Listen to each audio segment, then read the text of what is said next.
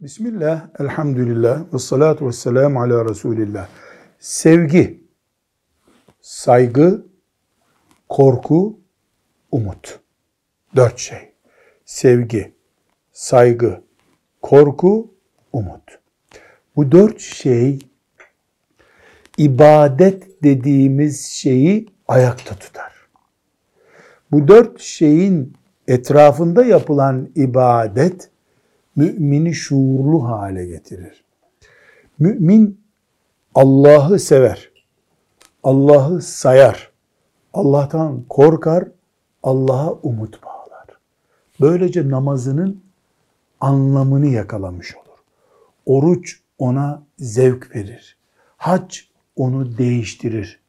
Bu mantıkla Kur'an okumak, Kur'an'ın adam ettiği insanların yaptığı iştir.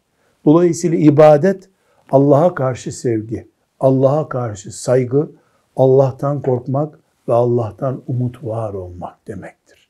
Velhamdülillahi Rabbil Alemin.